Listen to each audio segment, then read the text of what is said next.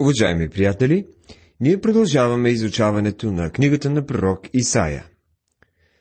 В миналото предаване, когато изучавахме глава 63, разбрахме, че Спасителя в гнева си не забравя своята милост. В 64 глава се признава Божия контрол в Вселената.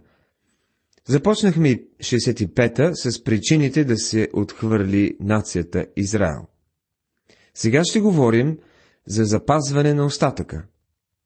Запазен е остатък, чрез който всички Божии обещания ще се изпълнят. Защото Бог винаги е имал остатък. Така казва Господ. Както думът, когато има мъст в грозда, не го повреждай, защото има благословие в него. Така ще направя и аз заради слугите си, за да не ги изтребя всички. Глава 65, стих 8 въпреки греховете им, Бог няма да ги изтреби до крак, заради вярващия остатък. Остатъкът е сравнен с чепка превъзходно грозде, което е презряло в лозето. Ще произведа потомък от Якова и от Юда, наследник на планините си. Моите избрани ще ги наследят, и слугите ми ще се заселят там. 65 глава, 9 стих потомък от Якова, може да се отнася за Господ Исус Христос. И това е така, но може да се отнася и за остатъка от Израел, който ще бъде спасен. Заради остатъка Бог ще изпълни обещанията си. И за людите ми, които ме търсят, Сарон ще бъде пасище за стада, и долината Ахор – място, гдето лежат говеда. А вас, които оставяте Господа, които забравяте святия ми хълм, които приготвяте трапеза за щастие и които правите възлияние на орисница, ще ви определя за нож. Вие всички ще се наведете за клане, защото когато виках, не отговаряхте, и когато говорих, не слушахте, но вършихте онова, което бе зло пред мене. Избрахте това, което ми бе неугодно. Глава 65, стихове 10 до 12 ще има сигурно място за малкото стадо за остатъка. Но за останалите, които постъпват безразсъдно, без да се вслушат в Божието Слово, не остава нищо друго, освен наказание. Трудно можем да разберем как така интелигентни хора, които вярват в съществуването на Бога, не осъзнават, че накрая трябва да има съд и възцаряване на правдата. Ако те продължават да вършат грехове, те ще бъдат съдени и това е толкова сигурно, колкото е сигурно, че Бог ще съди повечето израеляни. Ето, моите слуги ще пеят от сърдечна радост, а вие ще пищите от сърдечна болка и ще лелекате от съкруша... съкрушаване на духа. Глава 65, стих 14 точно както разграничи народа Израел от остатъка, така Бог разграничава и хората в съвременната църква. Църквата е голяма организация с изключително много членове. Обаче някои църкви представляват само организация, която не принадлежи на Христос. В Откровение 17 глава тя е наречена голямата блудница. Това не е неговата невяста. Трябва да разберем, че има разлика между това, което е само външно, и това, което е искрено. От 17 стих нататък на нас ни се дава едно откровение за новото небе и новата земя. Понеже ето създавам ново небе и нова земя. И предишните неща няма да се помнят, нито ще дойдат на ум. От тук излиза така, сякаш създаването на новото небе и новата земя предшества във време установяването на царството. Но след по-сърдечно и съсредоточено изучаване откриваме, че това не е така. Останалите вече са осъдени и не влизат в царството. Господ Исус изясни това в Матея 25 глава, 34 стих, когато каза Тогава царят ще рече на тие, които са от дясната му страна, Дойдете вие благословени от отца ми, наследете царството, приготвено за вас от създанието на света. Другите ще бъдат хвърлени във външната тъмнина и няма да влязат в царството. Сега, в края на хилядогодишното царство, след последният бунт става създаването на новото небе и новата земя. След милениума ще настанат големи промени. Пустинята ще разцъфне като градина. Когато настъпят новото небе и новата земя, няма да има море, всъщност няма да има пустиня. Това ще бъде една нова земя. Старият модел ще бъде заменен с нов. С този въпрос се занимава по-задълбочено доктор Макги в една книжка, която е озаглавил трите, три свята в един. Откриваме във второто послание на Петър, трета глава, че има три свята. Единият е светът, който премина, този, който бе разрушен от потопа. Вторият е сегашният свят, който ще бъде разрушен с огън. И накрая ще просъществуват новото небе и новата земя. Но вие веселете се и радвайте се винаги в онова, което създавам. Защото ето създавам Ерусалим за радост и людите му за веселие. Глава 65, стих 18 Тук Исаия определено говори за благословенията на милениума, както и за вечните благословения. Хилядогодишното царство е фаза от вечното царство, но то е още и време за съд. Божията програма за възмездие няма да настъпи, докато не се установят ново небе и нова земя. Когато приключи Божият съд, ще бъдем готови за обновяването на всичко. Възможностите на човека тогава ще бъдат подобрени. Ерусалим ще бъде град на радост. Днес той не е такъв. Той има стена на плача и много малко усмихващи се хора но ще дойде денят, в който Бог ще го направи град на радост. Аз ще се радвам на Ерусалим и ще се веселя за людите си, и няма да се чува в него, вече в него глас на плач, нито глас на ридание. Казва пророкът в 19 стих. Каква голяма промяна ще настъпи за Ерусалим. Там не ще има вече младенец, който да живее само няколко дни – нито старец, който да не е изпълнил дните си, защото дете ще умре 100 годишният, а грешник, ако умре 100 годишен, ще бъде считан за проклет.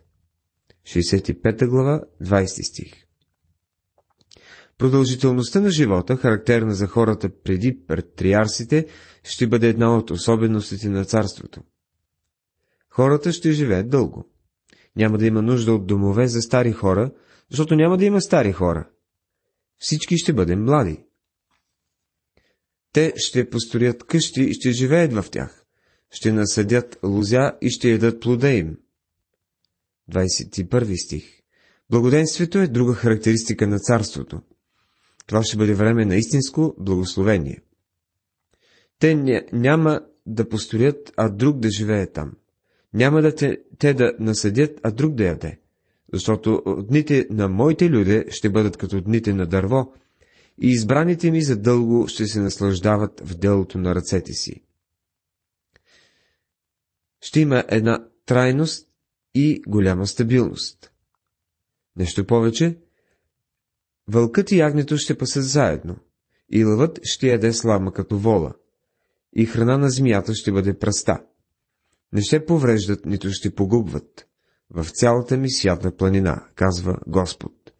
Книгата на пророк Исаия, 65 глава, 25 стих. Това днес не се случва, приятелю. Ако вълкът и агнето лежат заедно, това ще бъде случаят, в който вълкът изяжда агнето.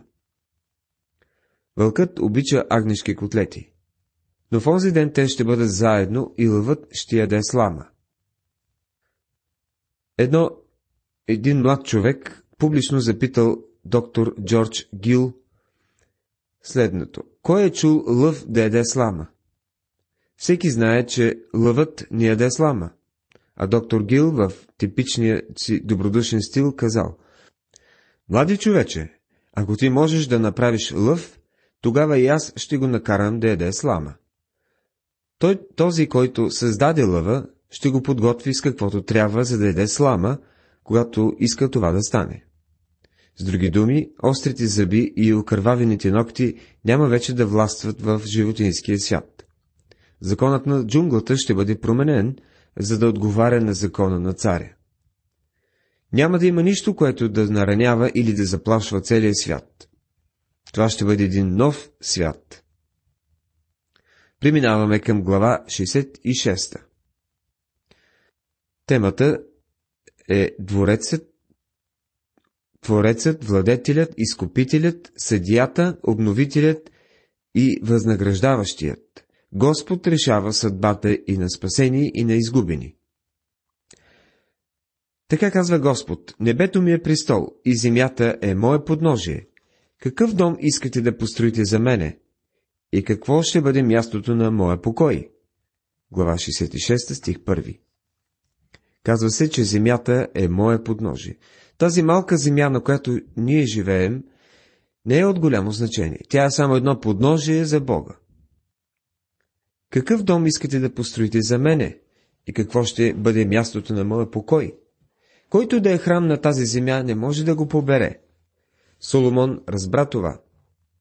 В своята молитва на посвещение за първия храм той каза, но Бог наистина ли ще обитава на земята? Ето, небето и небето на небесата не са достатъчни да те поберат. Колко по-малко той е дом, който построих. Трета книга на царете, 8 глава, 27 стих. Ето защо вечното царство ми изглежда самото Божие присъствие. Ние не се нуждаем от храм. Мисля, че новият Ерусалим, съгласно Откровение 21 глава, ще бъде място, където хората ще посещават, за да хвалят Бога. Чуйте Бога на творението, Богът, който е възвишен, свят и издигнат. Защото моята ръка е направила това, и по този начин всичко това е станало, казва Господ. Но пак на този ще погледна, на оня, който е сиромах и съкрушен духом, и който трепери от словото ми.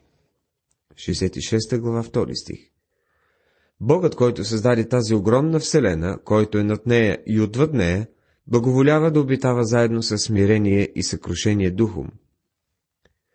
В онези дни кротките ще наследят земята. Всъщност, те ще наследят всичко. Който коли вол е както оня, който убива човек, който жертва агне, както оня, който пресича врат на куче, който принася хлебен принос, както оня, който принася свинска кръв, който къди възпоминателен ливан, като, както оня, който благославя идол.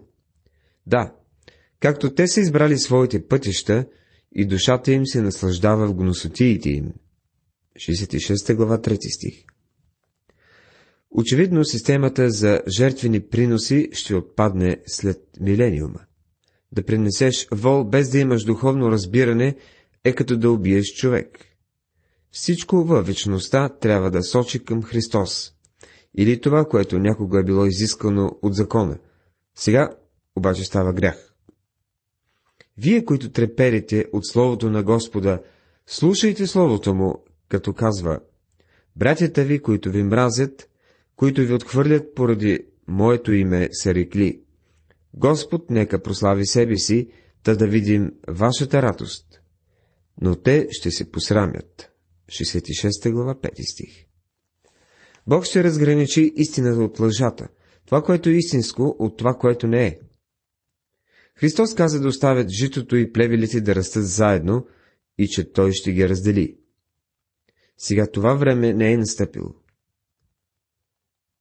Фарисеите, които бяха педантични в техните религиозни служби, ще бъдат изхвърлени от царството. Бирникът, който стоеше на страна и си покая, ще бъде пуснат вътре. Шумен глас се чува от града, глас от храма, глас на Господа, който въздава на враговете си. Преди да се замъчи, тя роди. Преди да дойдат болките й, освободи се и роди мъжко.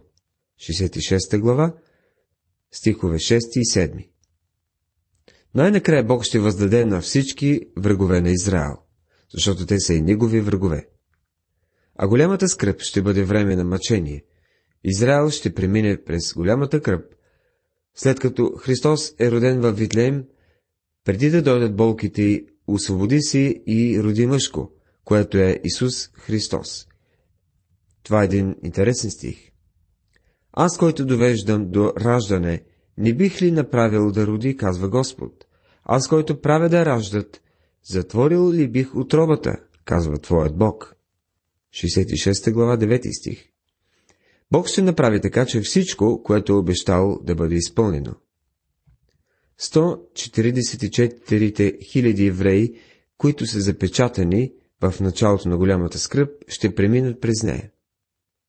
Сега той може да каже, развеселете се с Ерусалимската дъщеря и радвайте се с нея, всички вие, които я обичате. Развеселете се с нея в радостта й, всички вие, които скърбите за нея.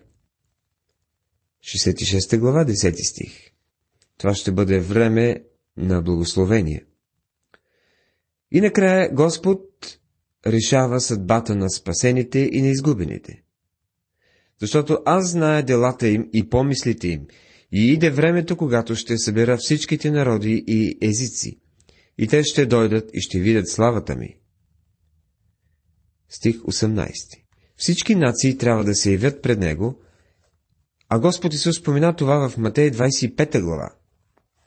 Когато дойде човешкият син в славата си и всичките свети ангели с него, тогава ще седне на славния си престол и ще се съберат пред него всичките народи и ще ги отлъчи едни от други, както овчарът отлъчва овцете от козите.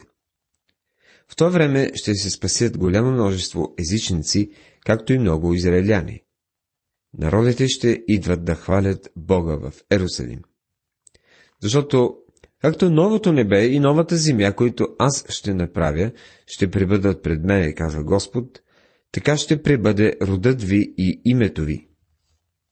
Глава 66, стих 22 Божиите цели и обещания за Ерусалим са за вечността, както са и новото небе и новата земя. И от новолуние до новолуние, и от събота до събота ще дохожда всяка твар да се поклане пред мене, казва Господ. И като излязат, те ще видят труповете на човеците, които са пристъпили против мене, защото техният червей няма да умре, нито ще угасне огънят им, и те ще бъдат гнусни на всяка твар. 66 глава, стихове 23 и 24. Изкупените за вечни времена ще хвалят Бога. Това ще бъде най-ангажиращата и най-важната работа в вечността. С последните думи, които прочетахме, може да се каже и по друг начин. Те завършват целият списък от неща за осъждение. С една дума, няма мир за нечестивите, казва Бог. Това ще бъде състоянието във вечността. Без мир, без почивка, без радост, без Бог. Книгата на Исаия завършва с предупреждение за трети път, че няма да има мир за нечестивия. Накрая ще ви предложа лесен начин за запомнене на цялостната структура на главите от книгата на Исаия. Забележете интересните съвпадения с цялата Библия. Първо, Исаия има 66 глави, а Библията има 66 книги. Второ, Исаия има две основни части. Първата от 39 глави и втората от 27.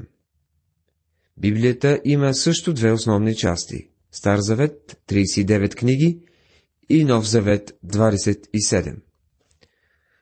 Трето, основната мисъл в първата част на Исаия е наказанието, а във втората – утехата. Основната мисъл в Стария завет е законът, а в Новия – благодата. И четвърто, в първата част на Исаия авторът често се позовава на пророчествата за Месията, но той е описан в пълнота във втората част. В Стария Завет често си говори за Христос чрез предобрази и пророчества, но в Новия Завет той е представен в цялата си пълнота. Уважаеми приятели, в това последно за Исаия изучаване говорихме за запазване на остатъка, откровението за новото небе и новата земя, величието на Твореца и изкупителя и възнаграждаващия, и както е във всеки край, решаване съдбата на спасените и изгубените. В следващото предаване ще започнем изучаването на първо послание на апостол Павел към Солунци. Бог да бъде с вас!